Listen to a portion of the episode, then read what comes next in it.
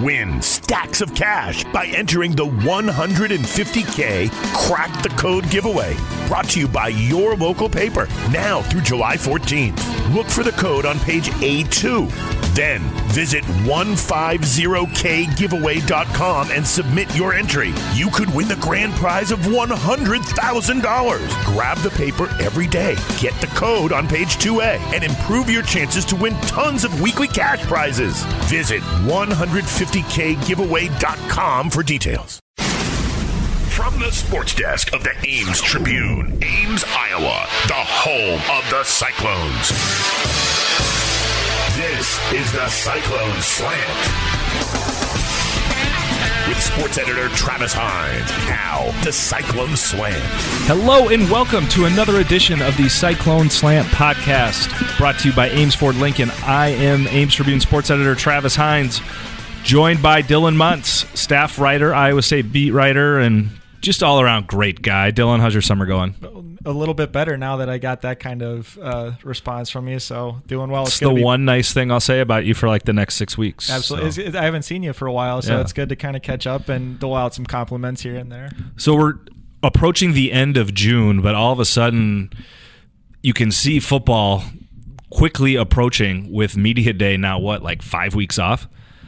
Yeah, and a flurry of commitments uh, for the Cyclones and Matt Campbell here in the last week that's where we'll start. Even though you know you're look you're peering well into the future beyond that uh, August first media day, beyond the 2019 season. But Dylan, let us know all about Iowa State's like bajillion commits that they've gotten in the last week to 10 days. Yeah, you kind of could see these coming a little bit just just because of the timing of the recruiting calendar. They're just getting into a dead period now, so some coaches will actually take off and, and take a little few days before they come back and get ready for really preparations for the season. But uh, uh, some some not unexpected commitments. Um, they hosted a bun- bunch of official visitors this past weekend, so some guys uh, that they'd been in on for a while um, finally pulled the trigger and committing. Some guys that had just kind of heated up recently with their com- their recruitments um, committed. I'll, I'll start with kind of maybe the more high profile one in Hunter Dekkers.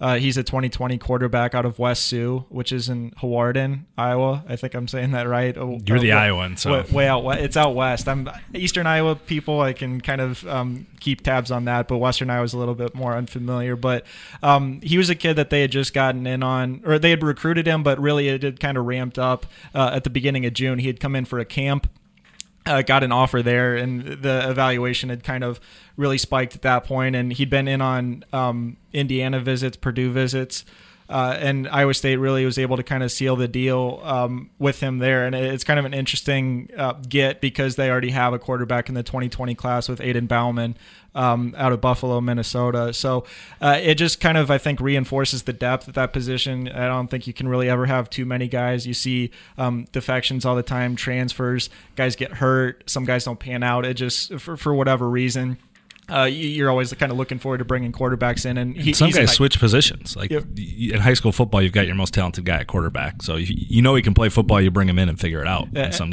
instances, right? Uh, absolutely, and he's a guy. I'm not saying Dekkers will switch positions, but he's a guy that at sure. least differentiates himself from Bouman. Uh, Bouman's a little bit taller um, a little bit more of a pocket guy, even though I think he can get out and run a little bit. But Dekkers, um, I've talked to a few few different people, and they compare him to Joel Lanning a little bit just because of his physicality and his size. Um, but he's in a nice high school offense that throws the ball a ton, so um, he he had some interesting dynamics to it. But um, he he was the one that kind of kicked off the the weekend with his commitment on Sunday after an unofficial visit last weekend.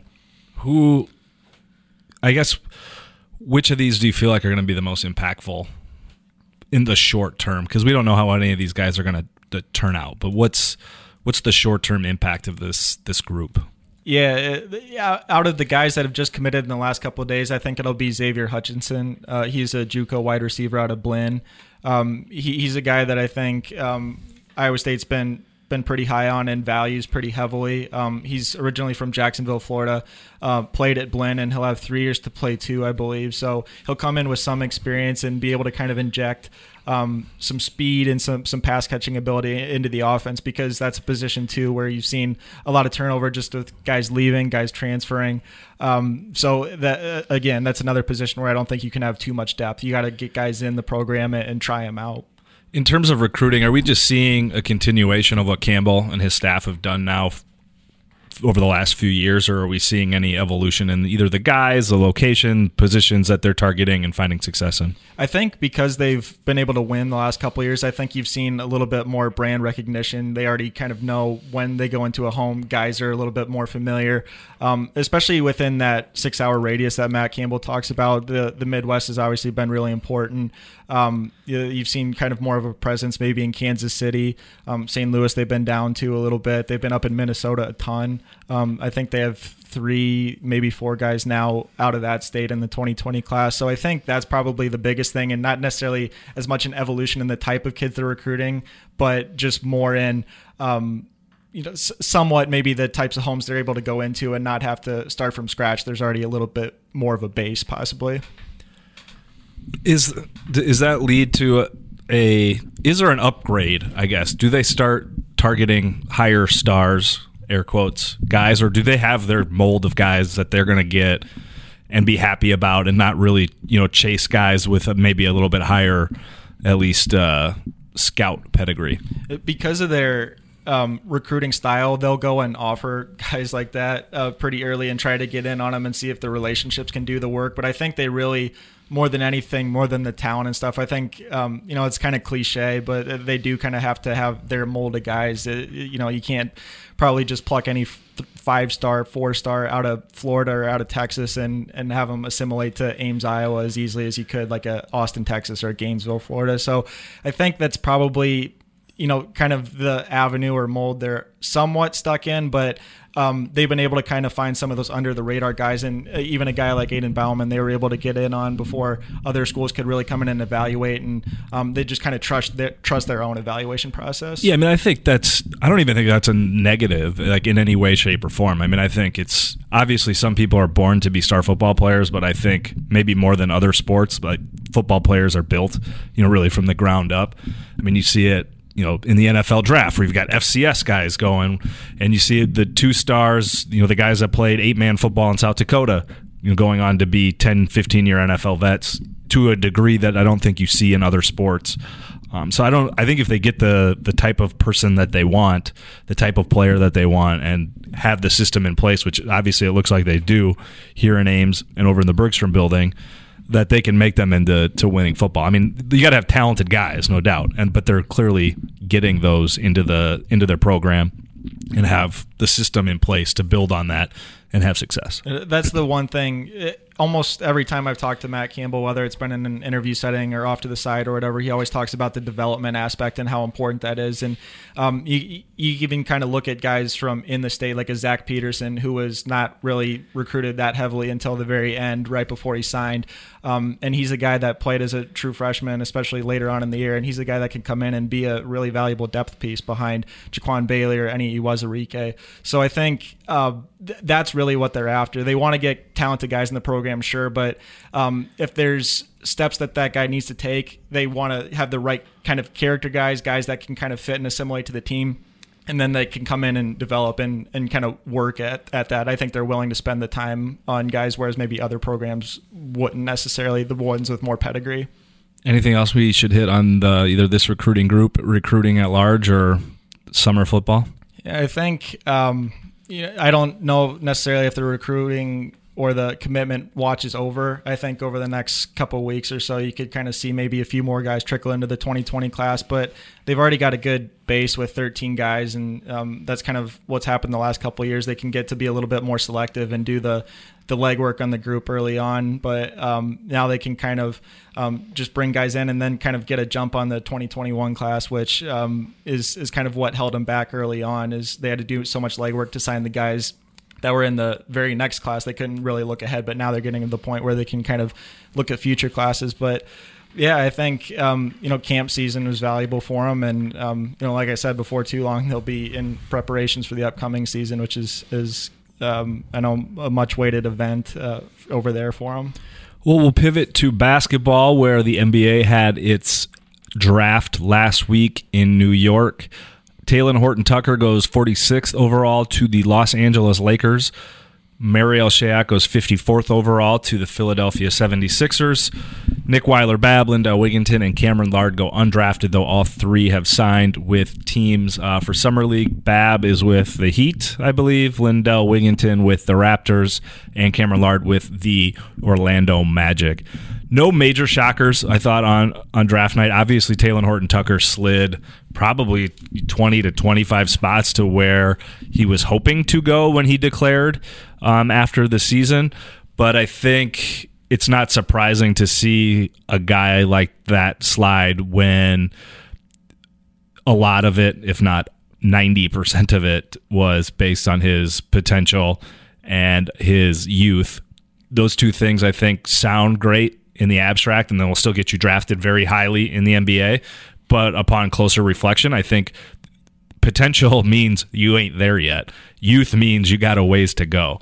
And so I think upon closer inspection, these NBA teams probably saw more issues with Talen Horton Tucker's game. And we're going to need to exert a level of patience that maybe that they weren't willing to do for such a young, and I don't even know if I would say unpolished. I just think that there's a lot of room for Talen Horton Tucker to grow his game. He's obviously a skilled player, uh, but just watching him last year, there was it was just very obvious to where he could get 75% of the way there. He would have the move to get to the rim and then miss the layup or he would, you know, make the right pass on one possession and then pound the ball into the floor 40 times and jack up a step back 3 on the next. Um, those to me that that's like a you know somebody those are the obvious areas where you can get better but do you want to take the time if you're an NBA franchise to guide him along that path that's what makes the Lakers pick to me so interesting because their roster is basically empty because they had to unload so many players to get Anthony Davis. They have LeBron James on their team.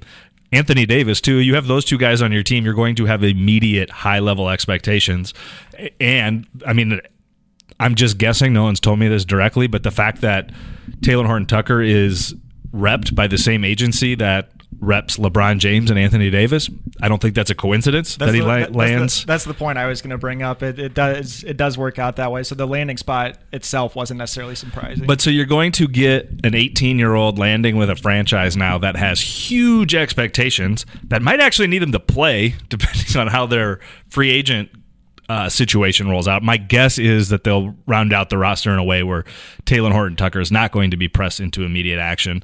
But if he is with that big club, huge expectations, a locker room that's probably going to be difficult to navigate for any player. If you look back at the history of LeBron James, demanding dude, the locker room always has drama. His first stint in Cleveland, his stint in Miami, his stint back in Cleveland, you know, where we saw Kyrie Irving get say, "I'm getting the hell out of here," which maybe now we're learning that might have a lot more to do with Kyrie than we would have guessed at the time. And then last year, the Lakers debacle, which you know, I guess take as you want with LeBron hurt so much. But then you get to the fact that the Lakers are a wildly dysfunctional franchise right now, apparently. Go read Baxter Holmes' story on ESPN from late May about just the level of dysfunction. You got Magic Johnson just straight up quitting in a press conference without telling his boss in the middle. But like, it's a wild, wild situation over there. So I don't love it for Talen Horton Tucker, but you know it'll be an opportunity. Obviously, it's one of the uh, trademark highlight first line franchises in the history of the NBA. The Buss family has owned it now for what forty plus years, going back to Dr. Jerry Buss. Um, we'll see what happens. I mean, it's a really interesting position. You know, no matter where Talen Horton Tucker landed, he was going to have work to do to you know establish his career. I mean, because he'll presuming he'll sign like a three year deal, deal, which might you know depending on you know what they get, will have player or coach or not coach, but uh, team options. Like he'll get into his second contract and still only be 21, 22 years old. So long ways to go for that young man's career. I don't think it's a referendum on his decision to go pro early. You know, if he would have come back to college basketball, I think he would have had a chance to be an All American. I think he would have had a chance to certainly play himself into the first round, if not the lottery. But he also would have had a chance to tear his ACL or blow out his Achilles or have whatever myriad of issues any person or player can have. Um, you know, we saw it with Lindell Wigginton. Probably should have gone pro after his freshman year you don't always improve your draft stock by coming back to college. It's not a linear upward trajectory um, where you're guaranteed to do better. It's just not the way it works. Um, so the worst case scenario for Talen Horton Tucker now is he's going to get paid to play basketball next year. Not bad. Yeah, I can't I can't fault kids for leaving at all when you're facing those kinds of stakes, and it is it is a gamble. You wrote a really good column too about the risk versus reward, um, and how Marial Shayok, you know, kind of bet on himself too, and how those guys bet on themselves. But the the jury isn't out necessarily on what what their futures can be because um, they're still so young and it's so early. But um, how do you feel about um, what Marial Shayok was able to do and, and kind of rise to uh, the levels he were to end up being an NBA draft pick. Yeah, I think like like Steve Prohm and like his players at the end of every season, I kind of look back and try to pinpoint what I thought I did well covering the team that season, what I didn't do well, and I don't think that I probably gave Marial Shayok enough credit or highlighted the season that he had enough. Which you know there was a multitude of reasons for that, given the, other players on the team, the dysfunction that all of a sudden it ran into in February. But that guy had a phenomenal season. He was a great player, a great story. You know, to go from a marginal player at a place like Virginia to leave a place like Virginia where you know you're going to be competing for an ACC t- championship, you're going to be competing to go to the Final Four. You know, that was the national champion this year, let me remind you. Now, that wouldn't have been a team that Shayok would have been on if unless he had somehow redshirted that season at Virginia. But like that's they were they were a number one they were the number one overall seed in what would have been his senior year. So he did avoid the UMBC disaster. You know, way to go, Mar- Marial. But yeah, it, that was a remarkably uh, confident thing to do for a young man, and all you hear about from about him from his coaches, from his teammates, is the work ethic he had not only in that year where he sat out, but even this year when he was playing and that he you know really took the reins of his career and molded himself into a guy that had a phenomenal all-american type senior season and now has a legitimate shot at playing in the NBA and at minimum has a basically guaranteed opportunity to make serious money playing basketball. Um, you know, whether it's in the NBA, whether it's in his uh, native country of Canada or elsewhere overseas, like that guy's going to make a lot of money playing basketball because he's a great defender, and we saw this year he is a more than capable scorer. It, that was the thing that that kind of stood out is when he made that bet on himself, he was able to show so many different sides to his game that um, it just made him an even more attractive candidate. I thought so. Uh, you know, props to him because that's that's a hell of a road to try to take, and for him to do it and navigate it successfully was big time. But uh, just your thoughts on the other three guys with Lindell and, and Cam and, and Nick and maybe their paths. Yeah, like Nick, no surprise. Like I think he'll get he'll have the same opportunity to play his way. I don't see him as an NBA player, but I think if he wants to, he can have a long career uh, overseas because of his versatility, uh, because of his basketball IQ, because of his uh, physical skills. I think the NBA is probably going to be a hurdle too high for him to clear, but I've been wrong about that before. Um, Cam, you know, you, that guy knew he was kind of jumping into the abyss by going pro, that he wasn't going to have an immediate opportunity. But to me, like, it wouldn't shock me to see him suddenly appear on an NBA roster a la Bryce Dejean Jones from a few years ago. Like, I did not think Bryce had where he was going to be able to go play in the NBA immediately, and he went from undrafted to getting a, a draft or to getting a guaranteed contract with the New Orleans Pelicans before he was uh, tragically killed after his rookie season. But it wouldn't shock me to see Cameron Lard pop up on an NBA roster. Probably not this year, but in the next couple of years because he is so athletic. Um, I think he's got that opportunity. Obviously, he's got to keep his head on straight and keep the off the court stuff uh, all locked down and you know pointed in the right direction and still refine some of his games. But uh, the one thing for him that'll be tough is just you know not having an outside game. Like you've got to just be able to be a dominant rebounder and defensive force. Which can he do that at six foot nine? I don't know. Um, but again, wildly talented dude. Uh, Wigginton to me is the most interesting. You know, like we touched on earlier, probably should have gone pro. He would have probably gotten drafted last year. It would have been in the second round. He comes back saying he wants to be a first round draft pick, a lottery pick. Um, I don't think even without the injury that would have happened. I don't think w- what we saw when he got back looked a lot like the same Lindell, um, a lot with the same flaws in his game that we had saw as a freshman. I didn't see a ton of improvement. Um, I think the pushback for that would be the injury got made things difficult for him, and that there was some improvement in his decision making. Which fine, whatever. Um, but I think once you make up your mind to go, it's really hard to change your mind. And I think Lindell Wigginton had his mind made up last May that this was going to be his last collegiate season. You know, you heard Steve Prohm say it in his exit interviews how he apologized to Lindell for the way that he managed his him coming back from his injury and felt that he probably should have just put him right back in the starting lineup. So, is there a level of trust that needs to be there if you're Lindell Wigginton that coming back to Iowa State is going to be better for you in the long term? you know, if if there's hurt feelings, if there's issues there, I could see why you wouldn't be jumping at the chance. I mean, I've the I talked to multiple people um, from both inside and outside Iowa State that I think transferring for him was a way higher uh, prob or the, the chances of him transferring after last season were way higher than we would have guessed probably you know throughout last spring. Um, i think that he looked at that as being a real option to go to a number of different places before ultimately deciding to go to finish this out and go pro. Um, and i think that just speaks to him having his mind made up and then maybe not feeling great about coming back to iowa state because of the way last year went out. You know i'm, I'm tying some loose ends together here. I'm coloring in some uh, I'm guess or I'm not guessing so much as I I'm connecting some dots here that I haven't heard straight from Lindell. So I could be wrong on that, but that's my impression uh, from the people that I've talked to and what I saw last year. Um, you know, we'll see. He's got shoots forty percent, can jump out the gym. Um, I, I don't think he's a point guard. I, I, don't. I think he struggled to play point guard in college, so I don't know how he's going to do it in the NBA.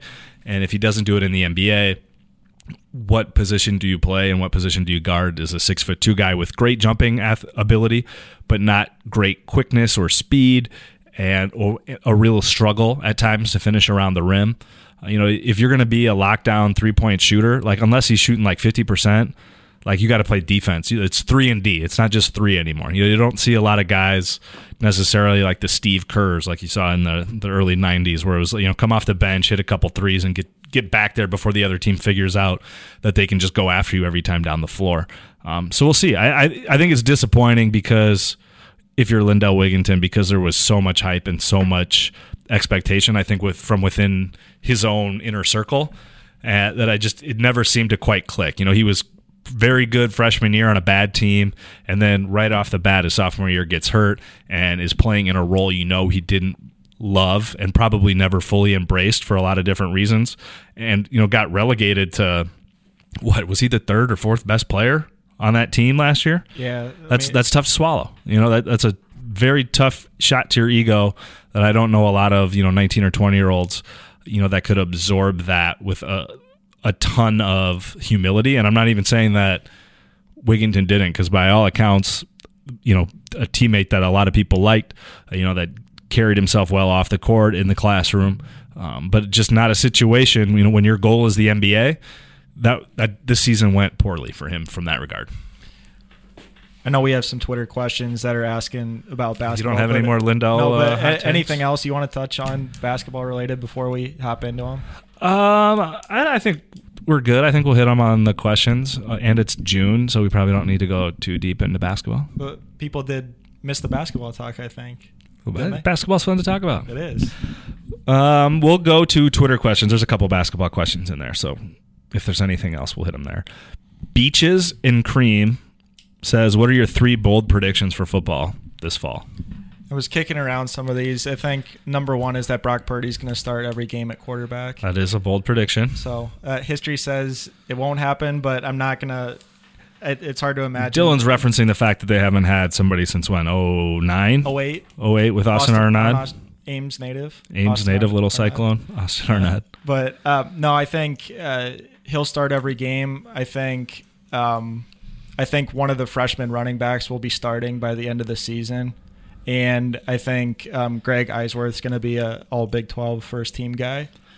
There you go. I'm not making any bold predictions. I'm not in football mode till after July 4th. Then Yeah. then I then I dive all in. Yeah, I've been trying to get into it. A li- I've been trying to get into it a little bit. I, I've been at a couple of the Iowa State camps, and it's just got the fever back a little bit. It's, it's gonna be here before you know. Like I said, what's today? June 20 or yeah, June 25th. So like we're five weeks away from media day. Yeah, and Big 12 media day is in three weeks, so I mean, it's it's Yeah. going to be here. We're on the edge. Marcus Wood says, "Any thoughts on recruiting N'Faly Dante for the men's basketball team? That's a five-star big man who goes to Sunrise Christian Academy, which you know has produced the likes of Buddy Hield in recent years. Uh, that actually is living in Des Moines this summer. His uh, guardian family lives in Des Moines, um, and he's playing in the Cap City League. Um, Iowa State's recruiting him." But I don't know how seriously they are as an option just because they're going up against the the heaviest of hitters um, in college basketball. Traditionally, no one wins those uh, battles against the likes of Kentucky and Kansas, and you know go on down the line of the blue bloods. There's also, I guess, talk of him reclassing to 2019, which I think would complicate things for Iowa State. So I think Iowa State's keeping involved and see seeing what happens. You know, and if they get closer to uh, you know the decision date for Dante and they're still involved, then you you go all in. But certainly, I don't think this is a situation you know where they would consider themselves front runners for N'Faly Dante. But the kid's in your backyard. He's living in Des Moines this summer. Like, yeah, you're, you're going to recruit the the five star 6'10", 6'11 kid that was just an absolute terror on Sunday night in uh, Cap City League playing against. Uh, I mean, Cap City League competition, but still, like you could see the physical tools were there. How dare you sully Cap City League competition? I will sully Cap City League, and yet I'll still be there every Sunday night. Ricky Wright says, "Is there any worry about regression from Brock Purdy as an Iowa State fan? Returning QBs always seem to fizzle out, and we end up with a new one by the end of the season." Which this ties into your bold prediction, but also the the fact of seeing guys have success in year one and then not in year two is rather astounding for Iowa State. You can go like down the line from Jacob Park to Sam Richardson um, to uh, Rohach. Who was the guy that Rohach replaced? It was Sam Sam Richardson. Who did Sam Joel, Joel well Joel was- Lanning. it- Well, I mean, Jared Barnett. Jared Steve- Barnett was who I was trying to think of there. There's been so many. It's There's been guys that have had you know serious peaks that are followed by valleys. So it'll be interesting to see. I, I would think that Brock Purdy would look to have a little bit more sustainability than you know the guys we just mentioned. The one thing that kind of separates him in my mind is how much run he got last year. I mean, you think back to the Oklahoma State game in early October, he was the guy from there through the end of the season. So I think the amount of extended playing time is going to make a difference for him. And I'm not probably worried so much about his regression, but can he add new things or refine things? within his game, and that's decision making. That's um, you know the, the whether you run, whether you pass, whether you take it slide, uh, all, all those sorts of things. So I don't think there there should be much worry in does he lose something in his game, but rather what what can he add, what can he build upon. Our boy Adam Ring says, asks, what sports related books do you recommend reading this summer? Looking primarily for baseball and football reads. You're a decently uh, productive book reader, aren't you, Dylan? I try to be. Got any Uh, recommendations for our guy Adam? Yeah, I need to get back on it a little bit, but a book I read a while ago that I really liked and is somewhat timely is The Sacred Acre. Uh, it's a biography about Ed Thomas, who, um, as we record this yesterday, is the 10th anniversary of his murder. But it was um, it was a really great read. It kind of went back through his history and and how he was able to build up um, the Aplington Par- Par- Parkersburg football program into um, you know a, a power in the state for small classes and how they overcame the tornado and then had to deal with with his death. So um, a, a really great read and, and pretty quick too. I think I read it uh, you know with just in a couple days. So that's that's my football one. The, this question made me realize that I used to read a lot of baseball books, and now I was racking my brain. I don't know if I've read one in 10 years. A baseball book. I've read a book in 10 years. well, good. Yeah, I don't know the last baseball book I would have even read. Uh, the ones I wrote that I remembered liking from de- a decade plus ago is Summer of 49 by David Halberstam, which is kind of a Yankees Red Sox uh, book about the summer of 1949. Um, Ball 4 by Jim Bouton is a uh, memoir from the, the knuckleballer. Um, Soul, the Soul of Baseball, Joe Posnanski is a good one. and uh, Cobb by Al something I can't even read my writing. It's a biography of Ty Cobb, who, as everyone now knows, is a just major league a hole. Uh, pretty awful, awful human being. So it's an interesting read. Yeah, it would be. Go, go The other ones I wrote, just like sports related, Showtime by Jeff Pearlman. I was on the Showtime Lakers. I loved that book. Really, really. excuse me. Really, really good. Uh, edu- Education of a Coach by David Halberstam is on uh, Belichick and his dad. Um, what else do I got here? Season on the Brink, John Feinstein. Jordan Rules by Sam Smith. I really liked Shoe Dog by um, Phil Knight too. It was kind I haven't of his, read that one hi- yet. His memoir. So um, it's not uh, in the football baseball realm, obviously, but a good read. I read two surfing books last summer or two summers ago. Barbarian Days, that one was okay. Um, and then uh, Welcome to Paradise, Go to Hell. I really liked that one. That was a good one. See, you're a good reader too. Yeah, I read a lot. I used to chronicle all my readings on my Instagram more so I could remember the books I read because it's like it's like what's your favorite movie or what was the last movie? It's like all- somebody asks you that question. It's like, well, I just devoted a major amount of my time to consuming this media, and now I have no recollection of it whatsoever. Uh, the other books I like are um, those guys have all the fun. The ESPN oral history. Got it? Haven't read it. It's it's daunting because of how big it is, but um, I think that's why I haven't read it. Yeah, I blazed through it pretty well just because of um, you know just kept pushing pushing along. So I I throw that one in there as well. I just listened to 1984 audiobook. I read that. It was good. It was Yeah. depressing as hell, but it was good. A lot of relevant themes in it. I mean, if you say so. Um, we'll go now to Tyler Cook. I don't think former Hawkeye Tyler Cook, but Tyler Cook nonetheless. Any rumbling on Rasir Bolton's eligibility waiver? Um, I not really, other than they maintain their confidence um, and their silence about a what the waiver is for and b why they're so confident about it. Uh, believe me, they have been asked by many people, um, and we're not really getting a response. Which you know, fine if it's a personal deal. I understand, but uh, we'll see. You know, you never know with the NCAA. Um, I'm not even sure that the waiver has been submitted yet. I know that like once they do, it's a three week process. Um, as of maybe 10 days ago, I don't even know if it was submitted, but I haven't checked in the last week or so. Uh, but they maintain a lot of confidence. You know, even talking to some of the other players at Cap City League on Sunday night, they all seem to be under the presumption that Rasir, Rasir Bolton will be eligible and probably starting for Iowa State. Yeah, it changes the complexion of what they can do next year. Which brings us to our next and final question from Tyler Rich. For the 2019 20 men's basketball season, what is the best case scenario, worst case scenario, most likely scenario? To me, like the uh, the upcoming season is going to be about who steps up. Is Ras- Rasir Bolton going to be an All Big 12 player? Is Tyrese Haliburton going to be a lottery pick? Is somebody we're not talking about like Prentiss Nixon or George Conditt going to be, you know, two and three levels higher than I think we're expecting them to be. If that's the case, like maybe this is a Sweet 16 team. If it's not the case, I think it's a fringe NCAA tournament team. And if they're worse than I think, then they're an NIT or worse. I think best case scenario is Tyrese Haliburton is a lottery pick, which I don't think is that far fetched. I don't think he's going to be a huge scorer, but he could have a you know hugely productive year in every metric other than you know scoring 18 to 20 points a game.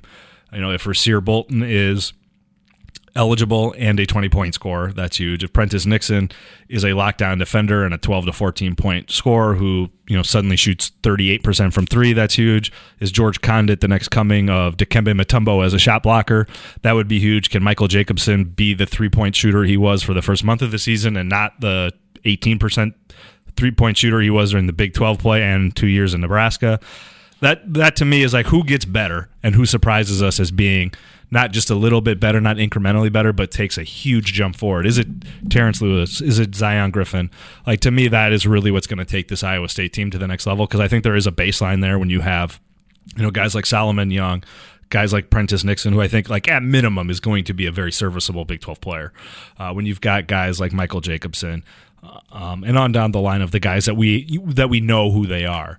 Um, you know, they have a baseline, which to me, even though the roster is turning over you know, by half again, just like 2017. I think the baseline, the floor is a lot higher in 2019 20 than it was in 16 17. And then, like, what about the freshman? Does is Caleb Grill, who people are saying is like the most athletic player on the team as a freshman, does, is he able to play and give minutes? Tre Jackson has been phenomenal in Cap City. Um, is he able to be a contributor? I heard from one Iowa State person, we should say, that like that was he was going to be the surprise. This is you know three four months ago. This person told me this. Like, he was going to be the surprise people. Maybe not to the degree like Tyrese Haliburton, but to where like that dude was wildly underrated by recruiting services. Like that, there is uh, I think high hopes for that young man. So like that to me is like what's going to be the surprise, and I think a lot of the surprises are probably going to be to the upside because I don't think that we've you know outrun expectations. But again, it's June 25th, so just give us time, give I give the media and give fans time, and all of a sudden we'll be hyping up everybody and. Uh, maybe you know getting ahead of ourselves. Uh, it, will get figured out, but having more known commodities on this group when the roster turns over, like you mentioned, is just so big. You're not starting from scratch again. Yeah, and I mean, I've got questions like if they're going to play two bigs, like I that's red flag city because like you're just not going to be able to space the floor with the bigs that Iowa State has unless you know Michael Jacobson's three year track record of not being a three point threat changes.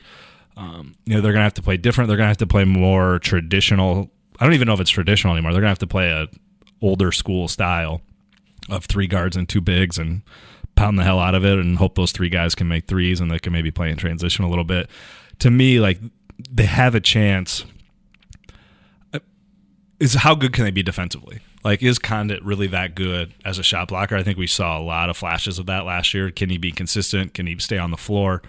Um, and like the other thing, like playing two bigs when almost nobody else is, like what the hell are they going to do when they've got a six nine athletic four man like how do you do you switch that with the two bigs? Do you have to play zone? Like what, what do you do with that? Like that'll be really interesting because they're kind of zigging when everyone else is zagging which sometimes is a good thing and sometimes can get exploited. We'll see. Again like i think i'm more bullish on the upcoming season than i thought i would be once uh, everything kind of shook out with the nba decisions uh, but I think Iowa State's got a chance to be really good. Uh, you know, getting Bolton was huge. They got to get him eligible. Like that to me lowers the ceiling significantly, but again, not catastrophically if he's not able to be eligible next year. But I, I think Iowa State's got a chance to be you know really solid. Sounds good. All right. That's it. We probably won't uh, get behind the microphones again until after the 4th of July holiday. Um, so we wish you a happy Independence Day, a safe and happy Independence Day and summer. And when we get back, it'll be full scale football. We'll be, you know, looking r- right at uh, Big 12 Media Days in Dallas, where Dylan will be for a few days. Um, and then practice will get started and we'll be off to the races. So we appreciate you listening.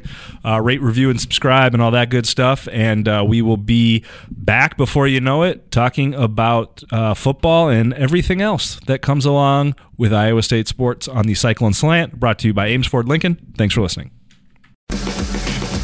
Sure and subscribe to the Cyclone Slant podcast at iTunes, Google Play, and Stitcher.